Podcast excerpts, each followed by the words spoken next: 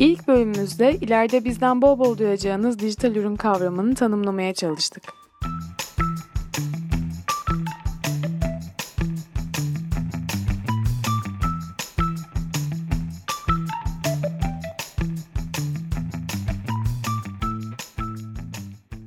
Dijital ürün mü, akıllı ürün mü?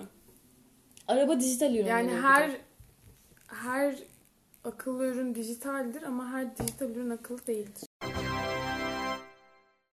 Araba bir dijital ürün değil ama arabanın satılması için online yapılan şeyler birer dijital ürün olabilir ama olmayabilir de. Buradaki sınırı belirleyen şey etkileşim alan bir ürün olduğunda ortaya koyulan şey etkileşim alıyorsa o etkileşim bence bir dijital ürün.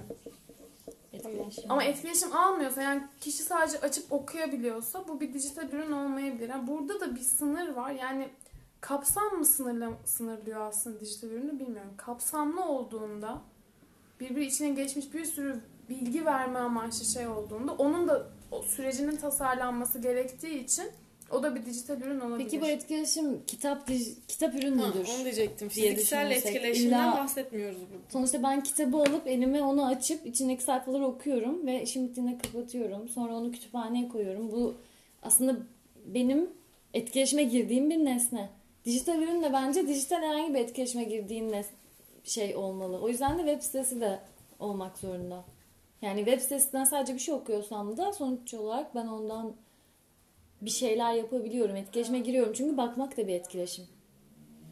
Yani burada bence... Akıllı ürün olmayabilir. Akıllı ürün ayrımı olabilir. Akıllı ürün... Hayır hayır. Benim ee, düşüncem bir web sitesinin web sitesi veya dijital ürün olma sınırı ne?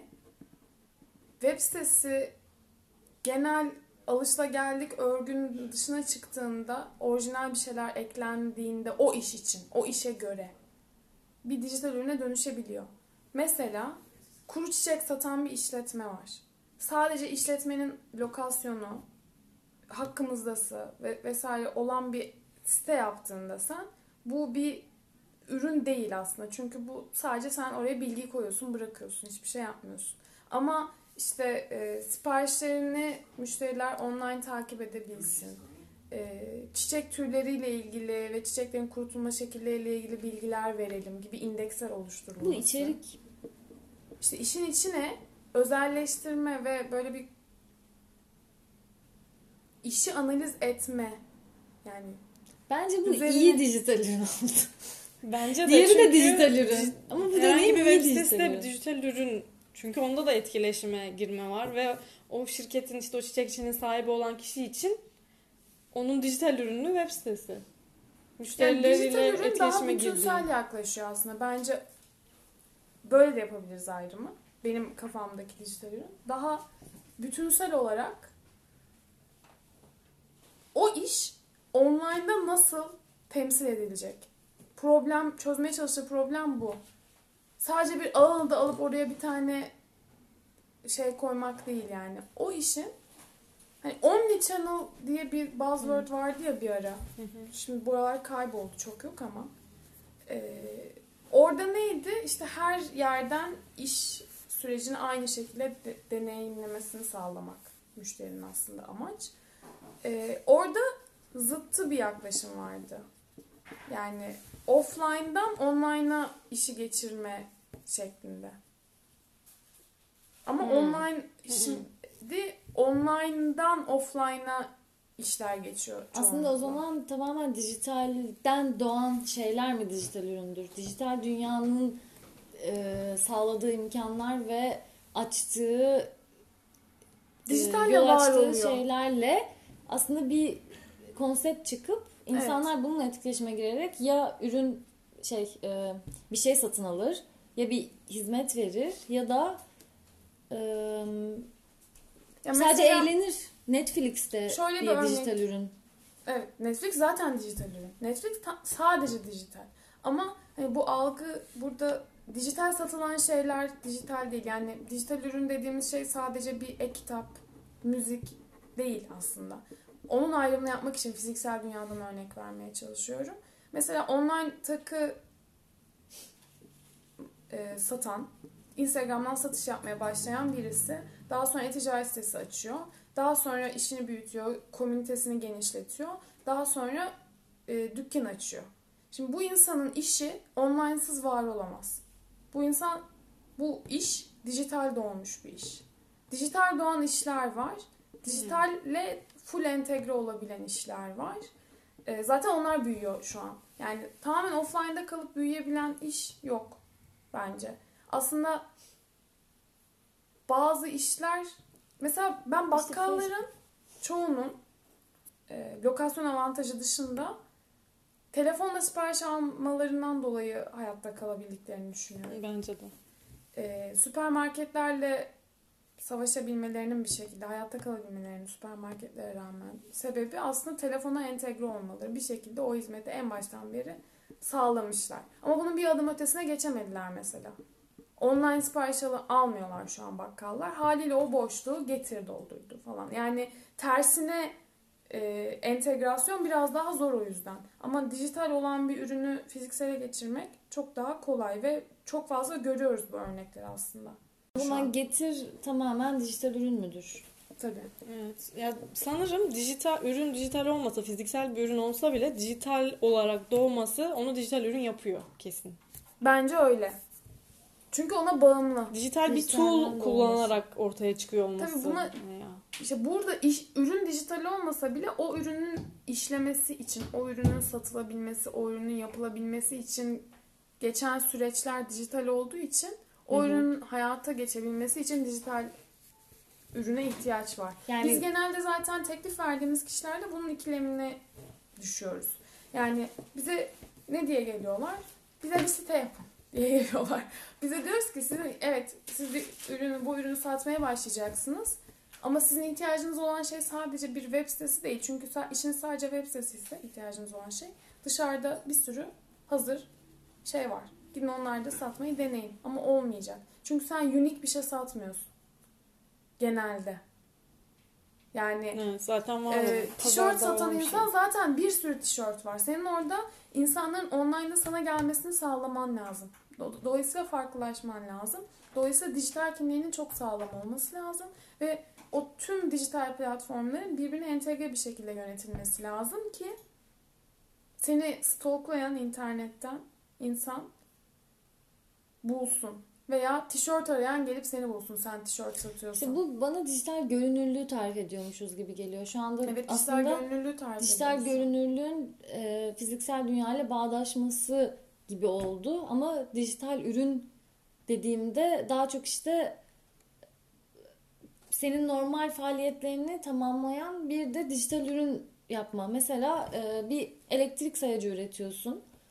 Elektrik sayacı sadece e, var olan kablodan geçen şeyi ölçüp yazan bir sayaçken sen buna bir e, akıllı bir cihaz haline getirip uzaktan da evindeki ne kadar tüketim olduğunu izleyebildiğin, yani fabrikanda ne kadar verimlilik olduğunu takip edebileceğin ve gerektiğinde uyarı verecek e, bir şey yaptığında bu tam olarak bence bir dijital ürün haline gelmiş oluyor. Evet. Çünkü aynı yeni şey bir şey aslında. Ve bununla dijital, siz de sayacınızı takip edin diye yeni bir iş alanı yapıp bayağı muhasebendeki ürün kartı olarak tanımlayabileceğin bir ürün oluşturmuş oluyorsun. Yani sadece senin web sitenden sayacını satman için sahip olduğun bir application medya değil. Application sattığını varsayıyorsun. Tabii. Onu evet yani hizmet olarak ya da yeni bir şey olarak insanlar aslında sayaç sattığın gibi bir de o sayacın takip ha, olacak yazılımını. De, yani dijital, yazılım ha. demiyoruz ya biz artık. Yazılım demek yerine evet. ürün. Dijital ürünün bir e, noktası da gelir modelinin farklı olması. Yani e, illa dijital ürün satılacak diye bir şey yok. Bir platformda olabilir. Bir ürünün satılmasına aracı bir şey de olabilir. Bir hizmet de olabilir. Bunların hepsi dijital ürün olabilir yani. Şöyle hani kalem alır gibi. Gelir olması gerekir mi? İlla satılan bir şey midir dijital ürün? Gelir olması gerekmez. Non-profit de olabilir tabii ki yani. yani o zaman gelir modeli...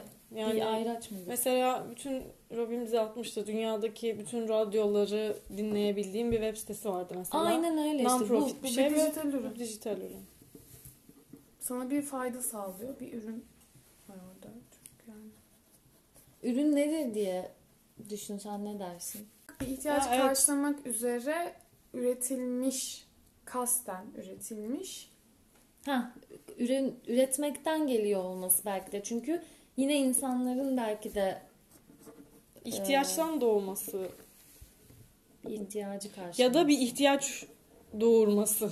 Yani bizim farkında olmadığımız bir ihtiyaç da ortaya çıkarabiliyor. Yani bizim aslında hiç ihtiyacımız Tabii. olmayan İki bu radyo taraflı. Örneği mesela benim ihtiyacım yok aslında dünyadaki bütün radyoları dinlemeye, ama onu gördüğümde olabilir diyorum, neden olmasın. O da bir ihtiyacım gibi algılayabilirim o saatten sonra.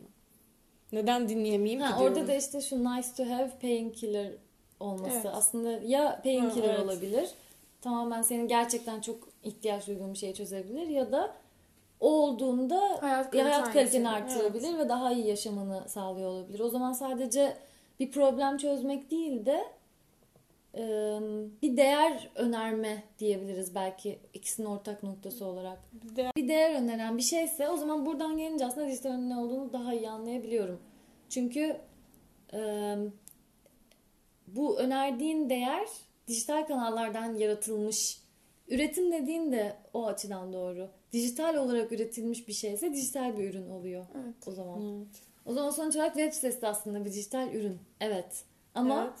bizim alışılageldiğimiz, özellikle Türk Türkiye'de belki de tüketme yönelik e, ben de bundan yapayım düşüncesiyle yapılmış olanlar kötü birer dijital ürün.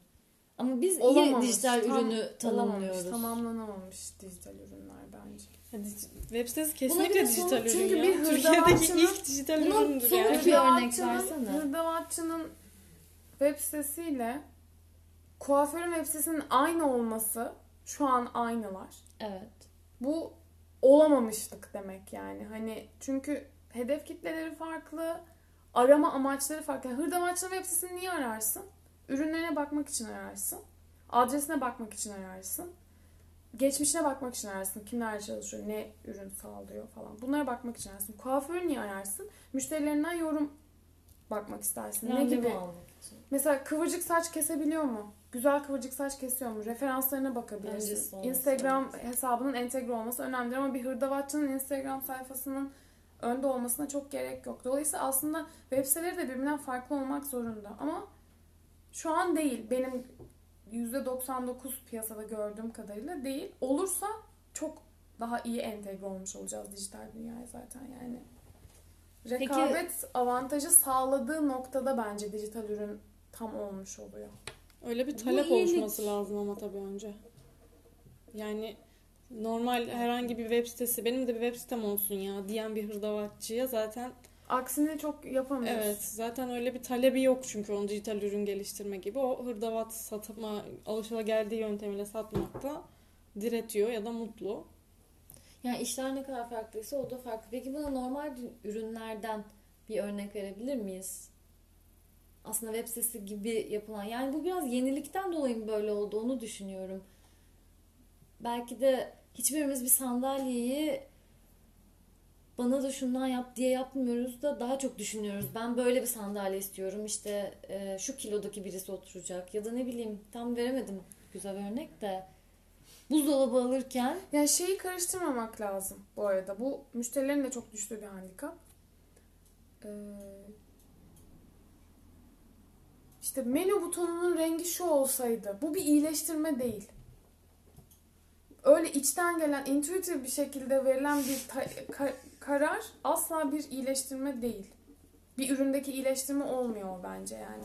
Hani analitik olarak sen ürün hakkındaki e, içgörüleri, verilerini değerlendirerek buton bu renk olduğunda daha çok tıkalıyor demen ayrı bir şey. Bu bu renk olsun, o o renk olsun, burası böyle olsun gibi böyle hani hiçbir tabana, tabana inmeyen, hiçbir dayanağı olmayan talepler kesinlikle ürün geliştirme değil, ürüne kötülük oluyor hatta genelde. Yani çünkü tasarımcı ve yazılımcı bir karar alırken belli bir tavana dayandırarak alıyor o kararı. Ama sen sadece müdahale etmiş olmak için oraya e, bir bu da bir konu yorumda oldu evet, evet bulunduğunda aslında geliştirmiş olmuyorsun. Şey, sandalye dedin ya, oradan aklıma geldi. İşte yani sandalye gibi değil, anlatabiliyor muyum? Yani bu sandalyenin rengi işte şu, burasında böyle vida olmasaydı da şöyle vida olsaydı gibi bir yorum ne sandalyenin fonksiyonuna faydalı, ne görünümüne evet, faydalı. Böyle bir şey yapmıyoruz ama dijitalde bunu yapıyoruz. Evet, dijitalde bunu yapıyoruz işte. Yani aldığı koltuğun fitiline dikkat etmeyen insan, şu an eminim biri bunu dinlese fitil ne diyecek. O kadar bilmiyor çoğu insan fitilin ne olduğunu. Aldığı koltuktaki fitile dikkat etmiyor. Ama mesela footer'daki fontun on iki değil de on üç olsun diyor. Yani hani e, orada işte e, kavram karmaşası var çünkü. Bir de şey var bence, bir sosyal medyanın çok herkesin kullanabileceği hale gelmesi, bütün yaş gruplarına hitap ediyor olması, yaşlı insanların bile çok rahat kullanıyor olması bir şeyi getiriyor işte. Ben zaten bu işten anlıyorum. Ben dijital işte. Dünyada bir bilir kişiyim. Herkesin bir bilir kişi olma var. O yüzden de rahatça ifade etme özgürlüğünü kendinde buluyor. Ben bu işi bir bilene bırakayım gibi olmuyor. Ama işte ayakkabı ustasına gidip de anlatmıyorsun yani. Yalnız bunu ayakkabı böyle, böyle tamir edilir. Onu da yapıyorlar. Sen ne diyordun? Ben de buna aslında uygun bir şey söyleyecektim. Bir şeye app yapalım. Benim zaten bir app fikrim var. Onu yapsam bir, bir şey böyle böyle bakmak yerine, böyle bakmak yerine bir fikirdeki çözülebilir yerleri dijitalle çözeceğin bütünsel bir süreç olarak tasarlarsan işini. Bu bir site bile olsa. Bizi insanlar bulabilsin. Amacıyla ha, bir şey çıkartırsan o iş her zaman güzel işliyor ve doğru gidiyor. Ama sen eğer ki ben site yapmış olayım diye onun sitesine benzesin, bunun sitesine benzesin, şöyle olsun, böyle olsun dersen biliyorsunuz yani e-ticarette sahibinden eşiği diye bir şey var. Her gelen insan site sahibinden gibi. Sahibinden bir ara eşiği. Yani iki bin on beşten sonra bu azaldı ama o zamana kadar herkes bir ara istiyordu. Bir ara sahibinden gibi site istemem odası vardı yani. Hepsi burada gibi. Sahibinden de. Gibi bir site açalım. Her şey satılsın içinde. Çünkü o zaman çok ürün satılacak yani. Hani o zengin olma hayalleri bunlar. Ha işte, yani benim elimde çok ürün var onu satayım değil, sahibinden gibi site açayım ben zaten satacağım diye bakma yanlışına düşürdüğü için genelde çoğu projede başarısız olmuştur. Ben öyle bir proje kabul etmedim. Çok şükür. Bunu podcast'ı son cümlesinde bir şey olma kendin ol diyerek kapatıyorum arkadaşlar.